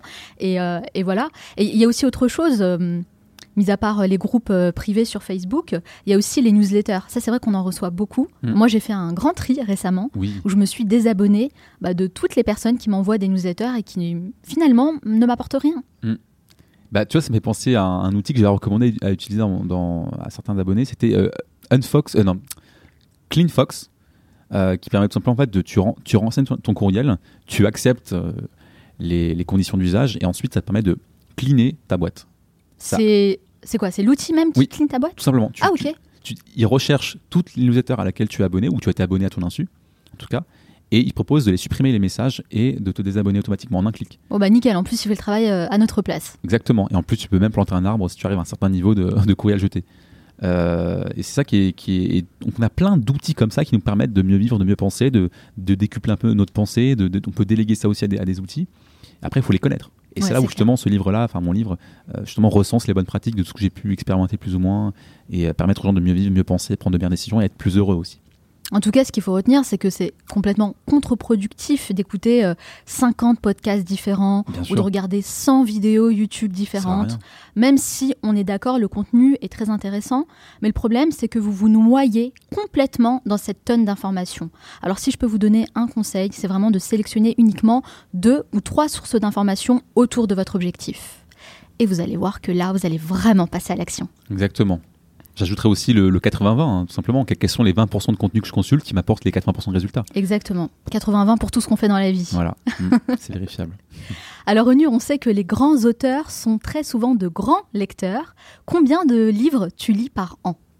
Oh là là, bah, si on part du principe que j'ai commencé à lire vraiment sérieusement euh, en, 2016, en 2016, c'est ça, ouais après, pour moi, il y a lire et lire. Tu sais, je t'ai parlé de ma méthode euh, de lecture délibérée euh, de Dutran, où beaucoup de gens d'ailleurs m'ont dit, mais c'est surprenant au Manal Show. Au Manal Show, ils écoutaient l'émission, ils m'ont dit, mais j'ai découvert que tu lisais pas les livres en entier, que tu lisais un chapitre. Bah oui, bah oui, tout simplement. Le sommaire d'abord, et puis euh, le chapitre. Quatrième de coupe, sommaire, intro, chapitre 1, si on peut. Donc ça te dérange pas si on fait ça avec ton livre? Non, bah après, ils pourront pas parce que. enfin, ils, ils, le pourront en le lisant entier parce que c'est un livre justement qui a été pensé pour les, toutes type de personne. Que ce soit l'entrepreneur qui est débordé, euh, la personne qui cherche, qui, qui, est en quête de sens, la personne qui, qui, qui veut passer un cap supérieur. En lisant le livre, il y a justement des, des, des petits bouts. En fait, c'est un peu une sorte de buffet à volonté et les gens se servent quand ils veulent. c'est vraiment un guide pratique. C'est ça. À partir du moment où ils ont le, le, livre, donc moi j'appelle ça le honneur de poche en, en, Le honneur de poche Le honneur de poche. Ah, c'est mignon, c'est sympa. Voilà, c'est le honneur de poche. c'est un peu un, un, un livre coach, on va dire, un livre pratique qui vraiment incite la personne à gravir cette montagne. Et du coup, moi, je suis un peu le guide qui, qui, les accompagne dans ce labyrinthe. Et puis, on va un peu terrasser ce minotaure de la procrastination. Et puis, on y va. Et puis, on, y va ensemble. Quoi. En tout cas, l'idée, c'est euh, d'être OK avec le fait de ne pas finir un livre qu'on a commencé. Mais bien sûr. C'est pas grave. Évidemment, c'est un grand mythe. Parce que des fois, c'est frustrant. Hein. Et totalement. Mais je veux dire, qu'est-ce qui est plus frustrant C'est de perdre 10 heures dans, dans un livre qui ne t'inspire pas, parce que pour aller au bout, parce que on t'a appris à le faire, ou de justement trouver la bonne partie, le bon chapitre par rapport qui correspond. On en revient du coup, lire avec une intention. Qui, répond à ton pourquoi, qui répond à ton besoin du moment, et du coup, la lecture est dix fois plus pertinente. Si tu lis un livre qui a un rapport avec tes problèmes, ça remplace les dix livres qui n'auront aucun rapport avec tes problèmes. et puis, de toute façon, le livre, après, voilà, vous le gardez. Si jamais vous avez envie de revenir sur un autre chapitre, de découvrir autre chose, vous pouvez très bien le faire un peu plus tard. En fait, tout dépend de le moment où vous vous situez dans votre propre vie et l'objectif, le besoin que vous avez sur le coup. Mm. Bien sûr, si par exemple une personne a des problèmes financiers, livre sur la finance. Si un problème, mm. si un, des personnes accueillent un enfant, un livre sur la parentalité, ni plus ni moins. Enfin, je suis très très très pragmatique. Après, bien sûr, moi je lis pas de romans de fiction parce que pour moi je suis trop ancré dans le réel, j'arrive pas. Mais euh, en tout cas, ça me séduit pas. Mais c'est faut se rendre compte que dans les livres, il y a des mines d'informations. Après, évidemment, il faut les lire, il faut les trouver, il faut, les, faut trouver les bonnes sources, bien non, mais Attends, attends, ça, au mur, franchement, dans le Manal Show, eh, on, a on a proposé et présenté les meilleurs livres pratiques euh, de non-fiction. Donc, franchement, les gens, ils ont l'embarras du choix. Vous allez sur le site lemanalshow.com, dans l'onglet euh, Library, où là, je partage avec vous chaque semaine des nouveautés. Alors, mes recommandations lecture à moi, mais aussi celles de mes invités, celles d'Onur Carapinard, puisque tu fais une chronique chaque semaine quand même. Donc là, pour le coup, on a quand même plein de recommandations, en tout cas, pour les personnes qui nous écoutent. Voilà. Après, ce sont des recommandations selon le Manal Show, selon Onur, selon les, auteurs. Donc, donc ça, dépend. Peut-être qu'il n'y a pas le livre qui correspondra à un, bah, un, parent, un entrepreneur qui est débordé ou euh, à une personne qui veut se mettre en question profondément parce que euh, son travail l'insupporte. Et là, du euh, coup, bah, vous faites vos propres recherches. Tout simplement. Mais c'est pas grave si vous ne finissez pas, finissez pas le livre. Pardon. Vous pouvez simplement bah, utiliser la méthode que toi tu préconises. Hein. Oui. donc c'est sommaire, non, mais c'est, quatrième de couve, et puis bah, après les chapitres qui vous intéressent dans le livre. Voilà, un ou deux, tu lis en lecture normale, et puis le reste, c'est vraiment aucun complexe. Même lire des, lire des résumés, allez-y. Enfin, je veux dire, l'information, elle est partout, on réinvente pas la roue, quoi. Je veux dire, allez voir des résumés, lisez des, conférences, euh, enfin, lisez des, podcasts. Il y a tout, en fait. En fait, on se mm. rend compte que parfois un auteur répète souvent, euh, les... d'ailleurs, je pense que je le ferai aussi, euh, je vais forcément tomber dedans à un moment donné, mais répète plus ou moins, reformule son livre dans sa façon d'être. Après, c'est juste que là, c'est un oral, donc forcément, il y a, c'est un côté beaucoup plus spontané, beaucoup plus vif, beaucoup plus instantané, mais le livre apporte plus. C'est un peu comme un ami. Il faut le traiter comme un ami, il faut le revoir, le saluer. Et c'est pas, faut, pas l'accueillir comme un hôte, comme si on gérait une auberge espagnole. Il faut vraiment l'accueillir comme un ami proche, Ouais. comme dirait Je suis d'accord. Et bon, en tout cas, est-ce que tu avais quand même répondu à ma question Combien de livres par an en termes de, de chiffres Tu as quelque chose à nous J'en ai donner? aucune idée. Je dirais, bah, si je compte euh, tous les résumés de livres que j'ai dû, que j'ai dû euh, parcourir, les livres que j'ai pu. les- Enfin, quand je dis résumé, c'est des vrais résumés, puis aussi des chapitres. Pff, mais facile, par an, euh, j'en sais rien, peut-être 300-400. Mais, 300, 400 oui, livres par an parcouru, parcouru. Hmm. Attention, après, il faut pas Oui, tu les connais pas par cœur. oui. Voilà, pour moi, c'est pas le livre. Quand, quand je dis livre, c'est source source d'information, c'est archive de pensée. Voilà, c'est ça. Donc ça peut être un livre, ça peut être aussi un article, ça peut être. Tu vois, je, je prends euh, l'information qui est pertinente et je la et je me l'assimile, je me l'approprie, je, je l'expérimente, ni plus ni moins. Donc pour les gens, ça peut sem- sembler surprenant de dire waouh, 300 livres par an, mais 300 livres par an, en fait, c'est plus 300 idées. C'est faut pas faut pas penser le livre euh, en l'étant comme étant une manière qui va changer votre vie, surtout pas. Au contraire, c'est aller prendre ce que vous avez à apprendre, lisez rapidement et si vraiment le livre vous plaît, bien sûr, relisez-le, lisez-le et considérez comme comme un ami. Mais dans mes lectures pratiques, c'est la lecture hyper rapide et euh, des résumés, des conférences, des podcasts, ni plus ni moins. Alors, en tout cas, toi, tu lis beaucoup. Et, mais quand tu n'es pas en train de lire ou d'écrire, tu fais quoi? J'écoute de la musique. euh, ça c'est voilà, c'est ce que je fais. Qu'est-ce que je peux faire d'autre? Je- Honnêtement, euh, je passe beaucoup de temps à, trouver un peu la, meilleure façon de faire, euh, que ce soit pour euh, mieux manger, être plus productif. et parfois évidemment, je, peux me laisser avoir aussi par la procrastination. mais honnêtement là, comme ça, je t'avoue que j'ai pas j'ai pas tant de de hobby entre guillemets outre que mon travail qui est la lecture, transmettre le savoir, l'écriture. non, ça me vient pas. Je, je suis prêt en fait, on va dire, à consentir à ce sacrifice-là pour pouvoir pour ma mission. D'accord. Donc ça, moi, ça me déplaît pas, par exemple, de. je- ça peut-être surprendre les gens, mais moi, ça me, ça me dérange pas de ne pas être en couple, par exemple. Ça, ça me dérange pas du tout. Je peux très bien euh, ne pas être marié, pas avoir d'enfant. Si, c'est pour, si ça peut servir ma mission, je le ferai. D'ailleurs, je suis plutôt parti pour. Donc, euh, Et pourquoi? Pourquoi ça, ça, me- ça me fait penser un petit peu, tu sais, à Karl Lagerfeld oui. C'est ce qu'il pensait aussi. Et lui, il était complètement décomplexé sur le sujet. hein. Parce que, bah voilà, lui, en fait, il disait Moi, je veux consacrer ma vie à faire ce que j'aime, à faire mon métier Mhm. et à m'accomplir comme ça en tant qu'artiste. Donc le reste, voilà, c'est secondaire. Toi, Ah, pourquoi tu fais ce choix Moi, dans mon cas, je pense que c'est parce que je pense que ma mission, mon why, enfin, est tellement clair en moi que j'ai. S'il y a bien une chose dont j'ai horreur, c'est de perdre, de perdre du temps. Mais tu penses que c'est une perte de temps Bah, quand de se mettre en couple et de fonder une famille? Ça dépend pour qui. Évidemment, c'est c'est pas une perte de temps si quelqu'un euh, le veut vraiment. Mais quand tu prends par exemple des gens qui sont en couple et qui, euh, on va dire, euh, tu vois, ils vont évidemment s'aimer, peut- enfin, en ils vont essayer de s'aimer, puis après, au bout d'un moment, il y en a un qui va quitter parce qu'il y a une frustration, mais il va, l'avoir parce qu'il y aura un meilleur partenaire. Tu sais, tu te dis pourquoi tout ce temps investi? Parce que quand on a quelqu'un, c'est pratiquement la moitié de son temps qui est consacré à l'autre. On a des comptes à rendre, euh, on, a, on a des projets plus ou moins communs, puis après, au bout d'un mois, après, au bout d'un certain temps, la feuille de route n'est plus la même. Et c'est là où se crée la frustration. Est-ce que je lui dis ou pas? Est-ce que je manifeste mon mécontentement? Est-ce qu'on faut qu'on négocie euh, notre façon d'être? Et moi, je veux pas. C'est la perte de temps. J'ai déjà essayé auparavant, ça n'a pas marché. Je dis pas que je connais tout, mais dans mon cas actuel, c'est pas possible. Je ne peux, en tout cas pour l'instant, je dis pas que c'est définitif. Attention, parce qu'il faut. aussi- Rien n'est définitif. Voilà, en tout cas, tu te, tu te bases sur ton vécu, sur ta propre expérience. Voilà, c'est par- presque par habitude. Mais après, je peux bien sûr me laisser, surprendre par une personne qui aura du charme, l'intelligence, quelque chose, quelque chose qui va m'interpeller, un sourire, un secret. Et, et hop, t'es parti, tu choisis pas vraiment. Mais dans mon cas, c'est pas la porte est, est fermée quoi, par rapport à ça. Et alors, c'est quoi ton objectif de vie? Alors, diffuser des habitudes saines pour aider les gens à libérer leur plein potentiel. Donc pour ça, il faut que je lise beaucoup, il faut que je m'inspire des, des meilleures pratiques, que j'ai puisse les retranscrire, les traduire, les rendre simples. D'ailleurs, l'ouvrage, je pense, a un ton euh, qui vulgarise beaucoup, euh, qui, qui cherche vraiment à aller à l'essentiel, qui, qui veut vraiment hein, apporter aux personnes les meilleures pratiques. Donc, mon comment est, est là-dedans. quoi. C'est vraiment euh, parcourir les meilleurs contenus possibles et, et les, et traduire de façon simple, utile, actionnable, euh, pratique, pragmatique, et qu'on rapidement qu'on s'en empare, parce qu'il y a vraiment des enjeux extrêmement urgents. euh, et je pense que si on commence par soi et qu'on a de bonnes habitudes, le reste euh, n'a rien à voir. Le Est-ce que tu prends du plaisir dans ce que tu fais aujourd'hui? Oui, avant non. Euh, parce que lire beaucoup, forcément, ça stimule ton cerveau, tu as du mal à dormir. D'ailleurs, toujours un peu mal dormir. Je me réveille des fois à 3h, 4h du matin parce que insomnie chronique, euh, je pense trop. D'ailleurs, j'ai même une ride qui commence à se former parce que je pense trop. Ça, c'est pas une blague, hein, mais bon, pour ceux qui me verront peut-être en vrai, ils, la verront. Euh, après le talon d'Achille, la ride d'Onur, bon voilà. mais euh, non, non, donc il y a aussi des sacrifices auxquels il faut consentir. Et donc là, tout de suite comme ça, je vois pas trop ce que je fais en dehors de ça, même si je pense qu'il faut que je mette un peu, effectivement, un peu plus d'équilibre, que je veille un peu, un peu plus de, de, voilà, de sortir avec mes amis, euh, de me détendre un peu, d'arrêter de penser trop euh, à ça et de voilà, parfois savourer un film, même si j'ai horreur de, ça. Euh, c'est marrant de dire j'ai horreur de savourer un film. C'est pas horreur, en fait, c'est parce que j'ai horreur de perdre du temps. Mais il y a plein de choses qui font qu'on perd du temps de façon. Euh, on perd la vigilance. Quand on crée l'habitude, on, on, crée donc des automatismes. D'ailleurs, ça me fait penser à 75% des accidents de la route, c'est lié justement aux trajets qui ont, qui ont lieu près de chez soi ou trajets, trajet euh, travail maison. Oui, c'est les trajets qu'on fait de manière quotidienne en fait, habituelle. Et donc du coup, comme tu as une habitude et des automatismes, ça baisse ta vigilance. Mais le trafic, lui, il change tout le temps, c'est jamais le même, s'il n'est pas habituel. Et donc, mets-toi ton chemin, tu connais le virage à gauche, à droite, arrête à telle fois, mais les gens, eux, ils font pas attention à ça. Peut-être qu'il y a, quelqu'un qui passe, c'est la première fois qu'il va ici. Et donc, 75%, c'est quand même dingue, des, accidents de la route ont lieu près de chez soi ou sont liés à les habitudes. C'est quand même dingue quand j'y pense. Alors moi, je le dis souvent et, euh, j'y crois vraiment, c'est que le plus important, c'est de faire les choses. Mais la vie, est-ce que c'est que ça?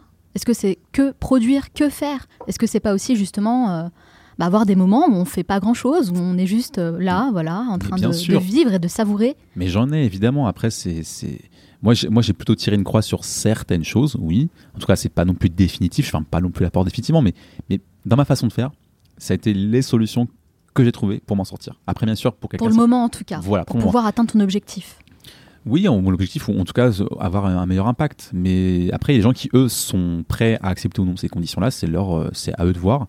Mais je dis évidemment, mode de vie n'est pas possible pour tout le monde. Évidemment, bien sûr. Je veux dire, euh, passer, passer trois ans de sa vie à, à écrire un, livre sans avoir de, revenus, enfin, je veux dire honnêtement, j'ai un RSA, vivre chez sa mère un peu dépressive et, et d'avoir des mauvaises ondes parfois, bah voilà, c'est, ça, ça, ça, fait pas rêver, ça donne pas envie, mais il faut le raconter aussi. Et mm. je pense qu'il y a une... Tu as raison, faut pas, faut pas vendre du rêve aux gens, faut dire la réalité. Bah, moi, je préfère dire la réalité et entrevoir la porte du rêve. C'est-à-dire que si on veut rêver grand, il faut aussi euh, raconter une réalité grande. Mm. Et c'est pour ça que sur Facebook, j'ai publié un post public en plus où je racontais voilà, de, que très peu de gens savaient d'où je venais. Et je racontais bah, une partie de mon histoire, voilà, euh, beaucoup de galères. Euh. et, je pense que cette vulnérabilité, justement, c'est une forme de confiance sereine, calme, où tu admets que tu peux avoir tort, où tu admets que tu n'as pas raison sur tout, où tu admets que tu ne sais pas, où tu admets que tu as aussi besoin d'aide parce que tu as atteint tes limites et je pense que ça a été assez libérateur de me dire voilà, je l'ai publié alors qu'avant j'étais quelqu'un d'assez un peu voilà frappé par le syndrome de Superman, on peut tout faire tout seul. Et peut-être aussi un peu pudique, hein. Ouais, peut-être aussi. C'est vrai que je suis pas quelqu'un, je suis plutôt quelqu'un qui a une tendance, on va dire, ambivertie, mais plus introverti quand même. C'est-à-dire que j'ai aucun problème à m'exprimer, c'est pas, pas du tout un souci. Mais c'est vrai que quand euh, quand il y a trop de personnes quand on me parle de façon un peu superficielle ou qu'on me pose des questions très simples, genre alors la pluie, le beau temps, euh, les vacances, j'ai horreur de ça. Tu pars en courant. Ah ouais, j'ai envie de partir. Alors que quand je parle profondément avec quelqu'un, que je comprends un peu sa vie, son passé, ses habitudes, euh, ses lectures, euh, qu'est-ce qu'elle fait, qu'est-ce qu'elle aime, qu'est-ce qu'on peut faire ensemble, comment on peut faire connaissance. Et là, d'ailleurs, il y a plein de personnes qui m'envoient des messages par rapport au livre et qui je, vais, les contacter parce que j'ai envie de les rencontrer, de les voir, de les appeler. je pense en fait, Onur, que tu as vraiment une, une vraie revanche sur la vie. Toi, tu es focus sur ton objectif parce que tu as la rage de réussir en quelque sorte. Et c'est positif, c'est bien. Hein. Et justement, c'est pour ça peut-être aussi que tu, tu, fais focus sur ce que tu dois accomplir aujourd'hui. Tu donnes, en tout cas, tu te donnes le moyen d'incarner le changement que tu souhaites voir dans ta vie. Et, rien que pour ça, moi, je te félicite. Bah, je te remercie. C'est vrai qu'il y, a ce côté un peu euh, canaliser ces émotions un peu primales, un peu qui peuvent parfois lier à la colère, la frustration. Et je préfère la mettre moi au service. Tu vois, quand j'écris, finalement, il y, a aussi beaucoup de colère. Tu vois, quand, quand, mm quand je décris pourquoi les gens prennent des, mauvais, des mauvais comportements, en fait, c'est pas forcément notre faute, c'est parce que le cerveau, justement, est accro au présent et qu'on n'a pas et qu'on pense pas au futur. Et le monde dans lequel on vit est extrêmement addictif. Donc, du coup, les gens ne sont pas adaptés à ça. Et quand moi, par exemple, je vois des gens jeter leur mégot, pas dans la, pas, dans la poubelle, mais comme ça, ou de, quand je vois, quand je parcours la scène et que je vois des, des, des, des déchets de plastique, en 2050, euh, il y aura peut-être plus de plastique que de poissons. Enfin, voilà, et ça, ça m'insupporte parce que du coup, on, les habitudes de demain, c'est justement d'aider les gens avoir des habitudes beaucoup plus saines et responsables. D'ailleurs, je pense beaucoup à une personne qui s'appelle Lucie euh, Bache de Togo Togo, fondatrice de Togo Togo, qui est très inspirante, qui a, qui a, mon âge, qui a 27 ans, et qui a créé Togo Togo, donc l'appli anti-gaspi. Et mmh. qui, elle, que je connais bien. Tu vois, elle, a une vraie mission. Et, je pense que les gens comme ça, euh, qui luttent justement contre, contre, le gaspillage alimentaire, qui cherchent à éduquer un peu les gens, les consommateurs ou bien les personnes à se dire voilà, en fait, quand un yaourt sent mauvais, bah, le mange pas parce qu'il faut engager un peu d'essence, tu ne regardes pas la date de péremption, parce qu'en fait, il y, a la date de péremption et la date de consommation jusqu'à. La péremption, c'est elle est pas par exemple ça me marqué. C'est jusqu'au effectivement est-ce que c'est pas en quelque sorte une crise des valeurs qu'on est en train de vivre actuellement? Euh, pour moi en fait si on perd autant de valeurs c'est parce que outre le fait que la société est devenue liquide c'est-à-dire qu'on n'a plus de repères qu'on n'a plus vraiment de repères identitaires aussi. Parce qu'une identité par définition c'est lorsqu'on attribue un caractère commun à des personnes qui vont agir et penser en société que ce soit dans leur comportement et leurs interactions sociales. Donc plus qu'on en perte d'identité, et je pense moi c'est lié au fait qu'on est tous dans une forme d'individualisme qui est poussé par la consommation et le capitalisme, vu que ce système-là ne nous, pousse pas à collaborer, tu vois, on parle beaucoup maintenant en ce moment de, de coopération, Mm. euh, de, de co-working, de co-quelque chose. Donc quand il y a un co-quelque chose, c'est, c'est comme si le système tentait une... une Enfin, il y a une sorte de tentative un peu presque maladroite de se réapproprier ce qui avait fonctionné auparavant. Parce qu'auparavant, nous sommes tous des animaux sociaux, on a tous grandi grâce euh, à l'humain, grâce à l'autre, grâce à quelqu'un. Et il ne faut pas négliger cela. Il y a aussi des hormones qui s'activent quand on est avec quelqu'un, quand on a la confiance, etc. Donc moi, je pense que c'est lié au fait que comme on est tellement poussé à l'individualisme, quand on voit les gens sur Instagram qui se font prendre en selfie, quand on voit des, des, femmes qui font du sport et qui font des millions de vues parce qu'elles ont voilà, un corps parfait ou du moins qui correspond à un canon, esthétique très fort, on se pose des questions alors qu'il y a des problèmes infiniment plus, euh, plus, plus, euh, plus dangereux et plus, plus, plus prégnants comme euh, accélérer la transition écologique, lutter contre l'exclusion sociale, tu vois, revenir du coup au collectif et puis bien sûr développer les capacités de chacun. D'ailleurs ça, ça c'est d'ailleurs l'émission Ticket for Change quand j'y pense que j'ai cité. Ouais, complètement. En tout cas, c'est ouais. Là, on a mis euh, le doigt sur quelque chose, c'est l'individualisme. Carrément, c'est celui qui. Parce que du coup, tu penses, je pense qu'en fait, l'individualisme, il est lié au fait que, comme on n'a plus, euh, on n'a plus à se soucier de notre survie, parce qu'auparavant, il fallait être en groupe pour survivre. Mhm. Maintenant, tu vois, euh, par exemple, la personne qui. qui- pour- comment on fait pour manger? On va dans un supermarché. Oui, mais il y a eu plein de personnes qui ont ramené la nourriture, qui l'ont transformée, etc. Donc, on n'a plus à y penser. Mhm. Mais si du jour au lendemain, il y a, y y un effondrement écologique ou, euh, ou, euh, économique, etc., on fait comment concrètement? Voilà, je pose la question. Bon alors Onur, exceptionnellement pour cet épisode, j'ai demandé aux auditeurs du Manal Show, ou du moins aux membres du club privé, de partager toutes les questions qu'ils aimeraient te poser, et j'en ai sélectionné trois. Est-ce que tu es prêt? Est-ce que j'ai droit à un joker? Parce qu'on sait jamais sur quoi on peut tomber. Euh, On va dire que tu as le droit à un joker, Ok. en effet. Super. Alors- j'ai pas un peu utilisé. Are you ready? Oui. Alors, Iltaf demande comment faire le diagnostic de nos habitudes afin de remettre en cause celles qui ne seraient pas bonnes? Étape numéro 1 du livre, euh, partie 2. Euh, donc, euh, je recommande de l'acheter le livre pour plus de précision. Mais en gros, il faut. c'est plutôt facile. Ouais, c'est ça que c'est facile. Mais enfin, tout, tout est dedans, en fait. Mais non, non, en fait, je vais quand même lui répondre. Non, effectivement, il pose une bonne question parce que c'est, euh, l'étape de la conscience. D'abord, quand on veut changer, il faut poser un peu le diagnostic. Donc, du coup, ce que je recommande, c'est de prendre une feuille. Euh, il a divise en deux. Il met à gauche toutes les actions qu'il fait au quotidien, tout, mais du matin. Enfin, après, c'est, très long à répertorier, en fait, à dresser l'inventaire de tous ces comportements euh, que l'on fait. Mais en tout cas, un conseil qui note au moins comment il occupe la première heure de la journée. Mhm. Ensuite, comment il mange généralement Qu'est-ce qu'il mange Quelles sont ses habitudes Est-ce qu'il boit souvent Est-ce qu'il mange tel produit salé, sucré euh, à, à quelle fréquence, etc. Ensuite, la dernière heure de la journée. Ça, pareil, moment extrêmement stratégique. Comment il travaille aussi. En fait, il faut vraiment comprendre comment on pense, comment on agit, pourquoi on se comporte comme ça. Donc, c'est un vrai travail, c'est une véritable grille de lecture sur son passé, son présent, son futur. Donc, d'abord, commencer par ça. Donc, il, il répertorie toutes les habitudes qu'il fait au quotidien. Ensuite, il va noter un plus dans l'habitude si elle est positive et qu'elle contribue à être une meilleure personne. Il met un moins si c'est le contraire. Et il met un égal si l'habitude est neutre. Par exemple, une habitude neutre, c'est une personne qui tire normalement la chasse d'eau quand elle est aux toilettes. C'est une habitude neutre. Ou la personne qui va se nettoyer les mains après. Ça, c'est neutre, logiquement. Même si c'est plus en termes d'hygiène, tout le monde ne le fait pas non plus, mais logiquement, tout le monde devrait le faire. On en revient encore pas de bon sens, éducation, etc. Et pareil, enfiler, enfiler ses, ses chaussures, habitude neutre. Après, un exemple d'habitude positive, bah, ce serait méditer le matin, ce Mhm. serait euh, faire un peu de sport, ce serait écrire, etc. Ça, c'est positif. Mais après, négatif, ce serait euh, euh, bah, je consulte mon smartphone, je réponds aux mails dès le matin, dès le réveil. Ça, c'est un exemple. Voilà. Donc, Mhm. Et du coup, à force de répertorier ses habitudes, il se rend compte de ce qui fait bien et pas bien. Et puis là, tout, tout à coup, il sait quoi faire pour changer. En tout cas, il a beaucoup plus de clarté et de conscience. Mais ça commence d'abord par là, la conscience. Ouais, c'est prendre conscience en fait de comment on vit tout simplement. Mm. D'accord. Bah écoute, euh, Iltaf, euh, tu as beaucoup de travail devant toi, mais Mm. normalement c'est facile, tu sais, Pas mal, tu sais ce que tu fais. Il taffe, beaucoup de travail devant toi. Pas mal. Voilà. Ah oui, c'est vrai, je l'ai même pas fait exprès. non, non, c'était vraiment euh, voilà. bon, en tout cas, euh, donc pour récapituler, donc c'est euh, noter noir sur blanc toutes les habitudes, en tout cas en se focalisant plus sur la première heure de la journée et la dernière heure de la journée, donc le soir, Mm. et euh, essayer de les noter. Alors, je vais même carrément lire un extrait. Donc, dressez une liste de vos habitudes quotidiennes, évaluez vos comportements, je lis rapidement, et ensuite, euh, c'est bon en fait. À partir du moment où on, on a ça, c'est ça suffit. D'accord. Donc, euh, après, c'est vrai que ça, ça prend beaucoup de temps à tout répertorier, mais au moins, la première de la journée, comment on mange, et la dernière heure de la journée, comment on l'occupe. Parfait. Alors, Oussama, lui, il est très précis dans sa question. Mm. Il demande combien d'heures de pratique pour apprendre l'anglais? Oh là là, bah ça, bah ça dépend en fait, ça dépend de la de, de l'intensité. C'est combien de temps il met pour apprendre l'anglais? Bah, S'il passe 8 heures par jour, bah, ça va être rapidement, logiquement. Si euh, par contre c'est euh, toutes les semaines euh, sur Duolingo, genre une séance de, de 5 minutes, bah, il va pas, pas rapidement. Donc ça, ça dépend en fait de l'intensité. Donc Mhm. euh, tu peux très bien apprendre l'anglais si tu t'y mets à fond pendant 2-3 mois. Après, moi ce que je demanderais, c'est d'abord quel niveau il va avoir en fait, Oussama. Est-ce qu'il va avoir un niveau A1, A2 pour commander un plat dans un restaurant? Est-ce qu'il veut un niveau B1, B2 pour comprendre des livres et voyager? Est-ce qu'il veut un niveau C1 s'il veut s'installer et vivre avec une et fonder une famille? Donc ça dépend de ça en fait. Et à part, on revient encore une fois à quel objectif Ouais, c'est clair qu'on n'apprend pas l'anglais Bah de oui. la même façon pour, euh, je sais pas, un road trip en, Cali- en Californie que pour euh, bah, s'expatrier dans un pays et travailler vraiment sur place. Exactement. Donc d'abord, euh, Oussama, euh, réfléchis à ton, à ton, dire à ton. Enfin, en tout cas, à l'intention de pourquoi tu vas apprendre l'anglais, quel niveau tu vas avoir. Une fois que tu auras déterminé cela, tu pourras donc mettre en même. Admettons qu'il va le- avoir un niveau euh, A2, enfin genre commander dans un restaurant. Bah, il peut apprendre ça en une semaine. Mais après, Mhm. c'est effectivement, son anglais sera pas, sera pas très enrichi.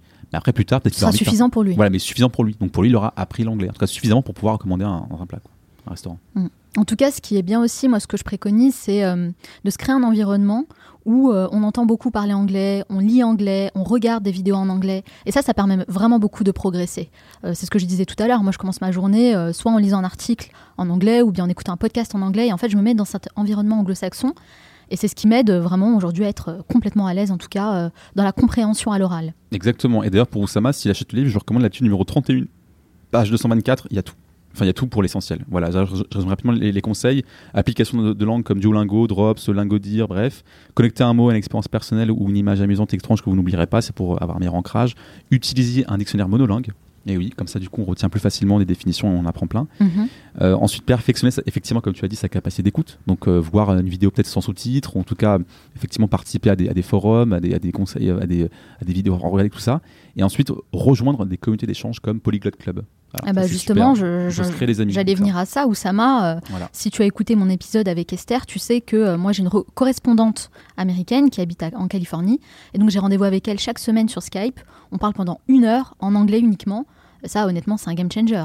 Là, pour le coup, bah, tu progresses très très rapidement. Mm. Puis c'est génial parce qu'en plus tu découvres vraiment la culture et tout. Donc euh, donc c'est top. Mm. Ça, c'est vraiment un conseil que, Parce que je peux aussi ajouter tu l'as pour pas dit, ton, ton plus grand rêve, Manal, un de tes plus grands rêves, c'est de, de- de créer une villa à San Diego. Donc forcément, il faut apprendre l'anglais niveau euh, C1, C2. Comment tu sais ça Bah, ton avis bah, L'événement Manal Show. Ah oui, c'est vrai.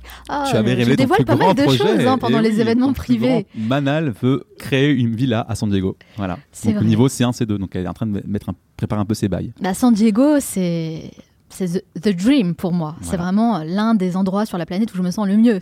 Donc Mm. en effet, euh, et Ah, puis en carrément, plus, Esther mieux. est en Californie, Mm. donc euh, donc c'est génial. Ouais, ouais. Oh oui, le mieux, oui, le mieux. J'invite toutes les personnes vraiment à faire au moins une fois dans votre vie un voyage en Californie et spécialement à San Diego, et vous allez comprendre de quoi je parle. D'ailleurs, il y a même une auditrice qui m'a envoyé un message privé pour me demander quelles sont mes meilleures adresses là-bas. Ah bah parce qu'elle s'apprête à, à faire ce grand périple. Voilà, voilà. Peut-être que je ferai une émission spéciale San Diego. Ah bah avec Depuis grand San plaisir. Diego. Euh, oui, j'en ai bien l'intention. Ça serait bien pour avoir les bonnes ondes californiennes. C'est clair. Bah, quand je rencontrerai euh, Tim Ferriss, je lui donnerai rendez-vous là-bas. Bah, voilà, parfait. Jusqu'au bout, là, on va au sommet.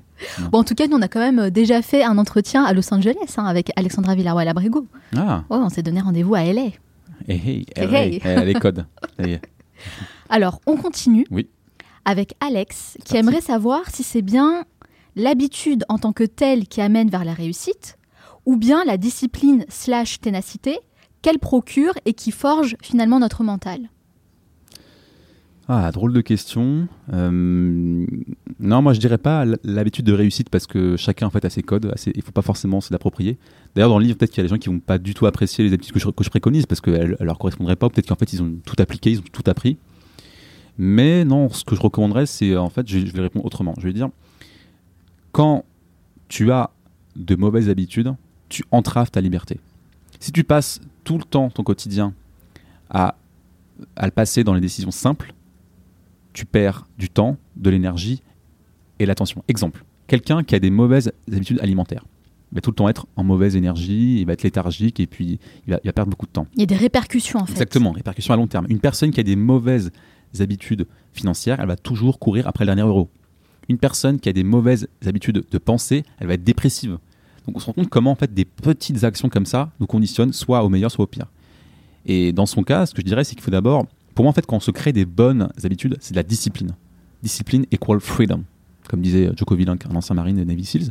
Et c'est ça que je le rejoins, parce que quand tu crées des bonnes habitudes, du coup, tu automatises une réponse à un problème récurrent, et du coup, tu as le temps, donc tu gagnes du temps pour penser à des activités beaucoup plus intéressantes et qui sollicitent beaucoup plus d'efforts aussi.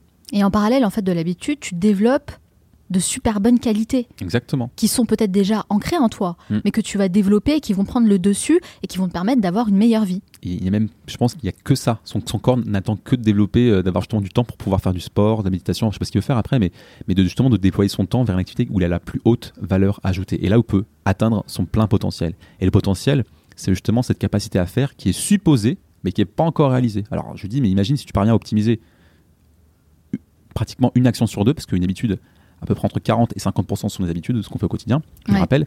Donc s'il arrive à optimiser ça, enfin, c'est très rapide. Mais après, bon, rapide, mais avec des, années quand même. Il faut au moins conserver des bonnes, des bonnes, des bonnes routines en tout cas, Alex, j'espère qu'Onur euh, a bien répondu à ta question.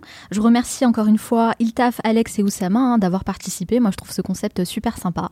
Mm. Donc, euh, je vais peut-être euh, renouveler l'expérience. Je trouve ça génial de pouvoir inclure des questions des auditeurs comme ça dans les interviews. Et j'espère en tout cas voilà, que vous avez eu des réponses à vos questions. C'est une bonne habitude à prendre. Une bonne habitude, exactement. Pour toi. Exactement. Alors, moi, Onur, je suis convaincue qu'il faut aider et qu'il faut soutenir les personnes qui font des choses. Et encore plus quand ce sont des personnes qu'on connaît à titre personnel. Mm. Parce que tu sais, on entend beaucoup parler de bienveillance autour de nous. Mm. Et quand tu lances un projet, c'est vrai, tu peux aussi entendre des gens te dire Ouais, c'est génial ce que tu fais, je te soutiens à fond. Mm. Mais je pars du principe que il faut aller au-delà du simple fait de dire qu'on soutient, de la parole.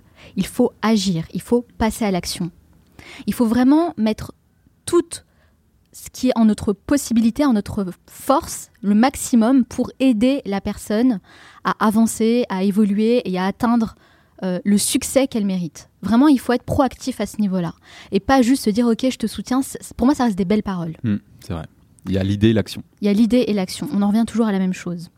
Alors, comment, Onur, moi, et toute la communauté du Manal Show, on peut t'aider aujourd'hui à atteindre le succès que tu mérites? Qu'est-ce qu'on peut mettre en place? Comment on peut faire pour t'aider dans ce beau projet de livre et atteindre le succès alors, euh, bah, merci pour cette question et pour me donner un peu la tribune pour pouvoir m'exprimer là-dessus. En tout cas, la plus évidente pour moi, c'est évidemment commander le livre. Je pense que c'est la plus simple parce que ça me permet en fait de montrer à l'éditeur qu'il y a effectivement une attente, euh, qu'il y a un désir, un besoin et du coup, bah, parlez-en après à vos, proches.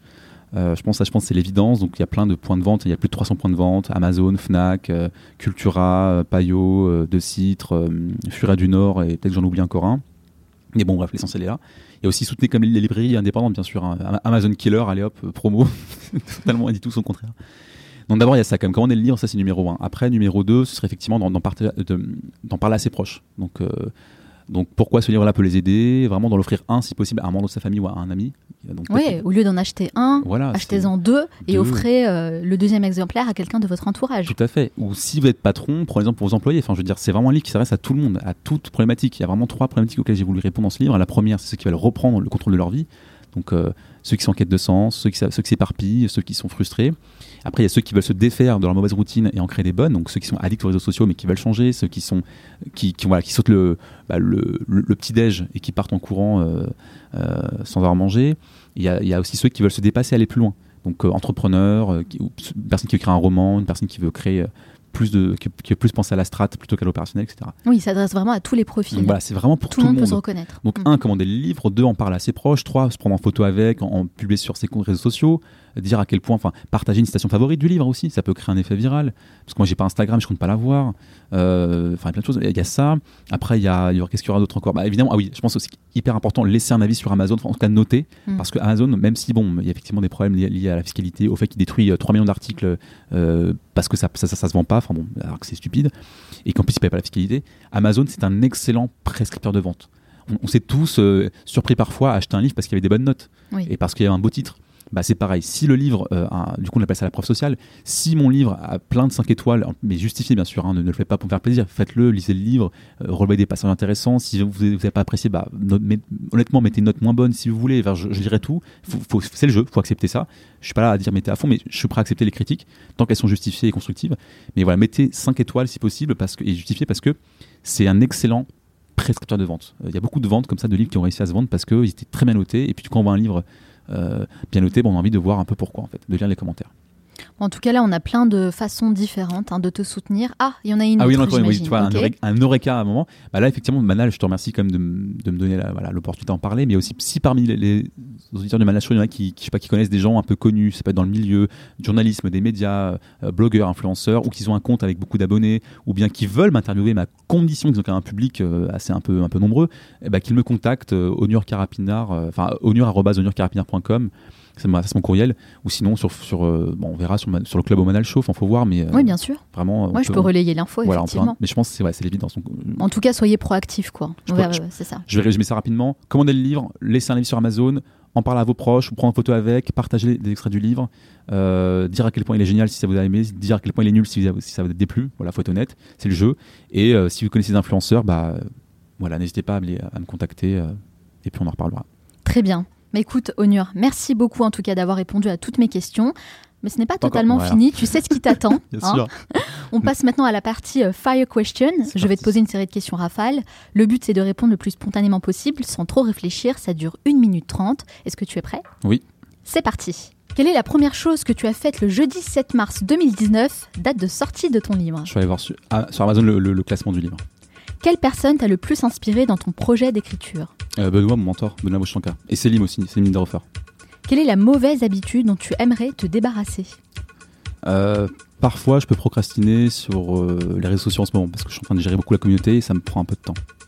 Quel est le premier livre que tu as lu en entier Power, re- re- les 48 du pouvoir de Robert Greene. Allez.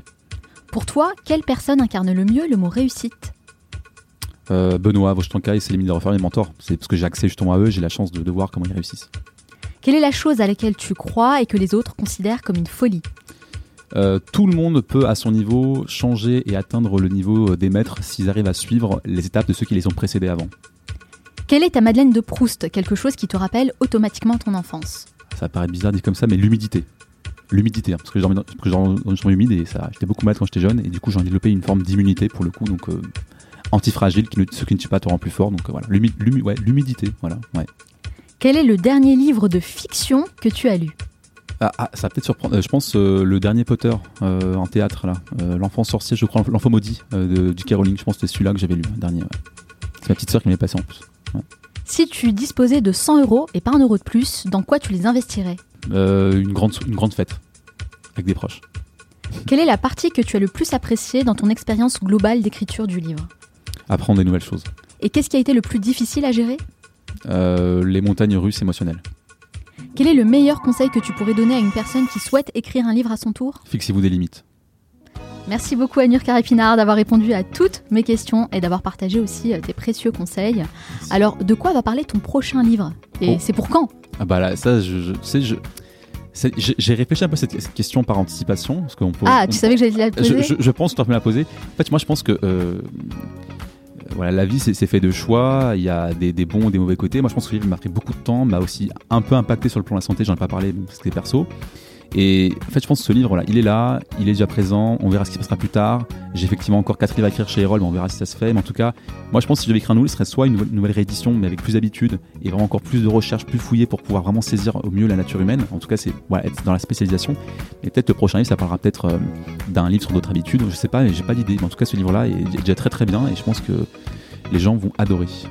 C'est clair, en tout cas, vous pouvez vous le procurer dès maintenant. Petites habitudes, grande réussite, 51 pratiques inspirantes pour devenir la meilleure version de soi-même. Si on veut en savoir euh, davantage sur toi, sur ton actualité, où peut-on te retrouver? Alors, mon site internet www.onur.carapinard.com ça, c'est mon site personnel qui est un peu l'interface, le foyer de mes recherches entre les, auditeurs, les, auditeurs, les, lecteurs et puis mon travail. Ensuite, il y a la minute essentielle, s'abonner à ma newsletter, bien sûr, là où je résume. Ça peut être des best-sellers, mais aussi résumer, partager une pensée, partager aussi. Là, en plus, ça va évoluer. Euh, Et d'ailleurs, on en parle toutes les semaines hein, de la vrai. minute essentielle. C'est vrai, merci beaucoup. Je, il, y a encore, il va y avoir des surprises, je pense, euh, prochainement, un nouveau format, on verra bien.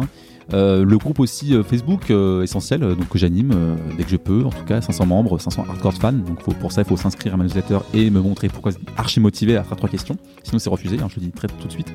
Et, euh, et puis après, euh, quoi d'autre? Bah aussi, on peut me retrouver au Manal Show une semaine sur deux. Exactement, je pensais que tu, tu voulais oublier. ça, voilà. Une semaine sur deux au Manal Show, vous me retrouvez. On te retrouve deux fois, c'est ça, dans le mois, ça. dans le Manal Show, effectivement. Et Medium aussi, voilà. Et Medium. En tout cas, moi, je partage toutes les références sur le site lemanalshow.com. Merci encore, Onur. Je te souhaite beaucoup, beaucoup de succès dans tes futurs projets. Merci beaucoup, Manal. Petites habitudes, grande réussite, 51 pratiques inspirantes pour devenir la meilleure version de soi-même, c'est le livre que vient de publier Onur Karapinar. Pour moi, c'est un vrai guide pratique qu'on peut lire et relire pour améliorer petit à petit chaque domaine de notre vie. Alors j'apprécie beaucoup hein, le concept. Onur Karapinar a une approche très pédagogique pour nous aider à comprendre le pouvoir des habitudes. Il s'appuie toujours sur des études sérieuses et sur des exemples très parlants. Et ce que j'apprécie le plus dans ce livre, ce sont les actions concrètes qu'il nous propose de mettre en place. Vous le savez, je suis plutôt pragmatique et j'ai tendance à m'éloigner de tout ce qui peut paraître trop ésotérique. Moi, j'ai besoin de concret. Et c'est exactement ce qu'on trouve à travers ces 51 habitudes. Alors ce qu'il faut absolument retenir pour maximiser vos chances de réussir, c'est que c'est l'effet cumulé de ces petites habitudes qui nous mène vers un vrai changement bénéfique et durable. Personnellement, je suis absolument convaincue du pouvoir des habitudes. Notre vie entière est rythmée par nos habitudes, et c'est par là que vous devez commencer pour progresser et devenir la meilleure version de vous-même. Ce livre est une vraie mine d'or, il est très complet, il s'adresse à tout le monde. J'espère vraiment que vous en ferez bon usage et surtout, surtout, n'oubliez pas de laisser votre propre avis sur Amazon. Vous pouvez vous procurer votre exemplaire en cliquant sur le lien que j'ai mis dans la description de ce podcast il ne me reste plus qu'à vous souhaiter une excellente lecture. J'espère que cet épisode vous a plu. Si c'est le cas et si vous ne l'avez pas encore fait, vous pouvez soutenir ce podcast de deux façons. La première, c'est de me laisser un avis positif sur Apple Podcast pour ceux qui ont un iPhone. Il faut savoir que c'est la plateforme qui sert de référence pour toutes les autres et ça permettra à ce podcast d'avoir une plus grande visibilité. La deuxième chose que vous pouvez faire, c'est de partager cet épisode avec une ou plusieurs personnes de votre entourage susceptibles d'être intéressées par mon travail. Ça ne vous prendra que quelques secondes pour le faire, mais sachez que c'est ce qui m'aide le plus à faire grandir la communauté du Manal Show. Pour retrouver toutes les références citées dans cette émission, rendez-vous directement sur lemanalshow.com. Nous, on se retrouve la semaine prochaine pour un nouvel épisode. Ciao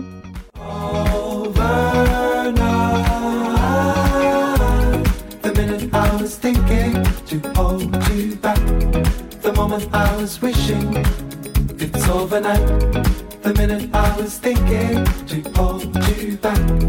The moment I was wishing it's